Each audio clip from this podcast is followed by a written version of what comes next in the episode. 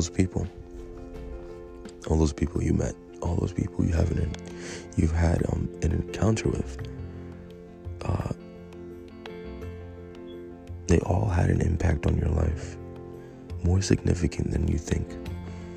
So, who are you surrounding yourself with? You ever heard the saying, birds of a feather flock together?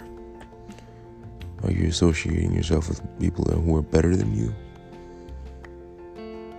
Who can rise and rise with you and lift you up? Or are you around people that tend to make you feel bad about yourself? The choice is yours. That's your time.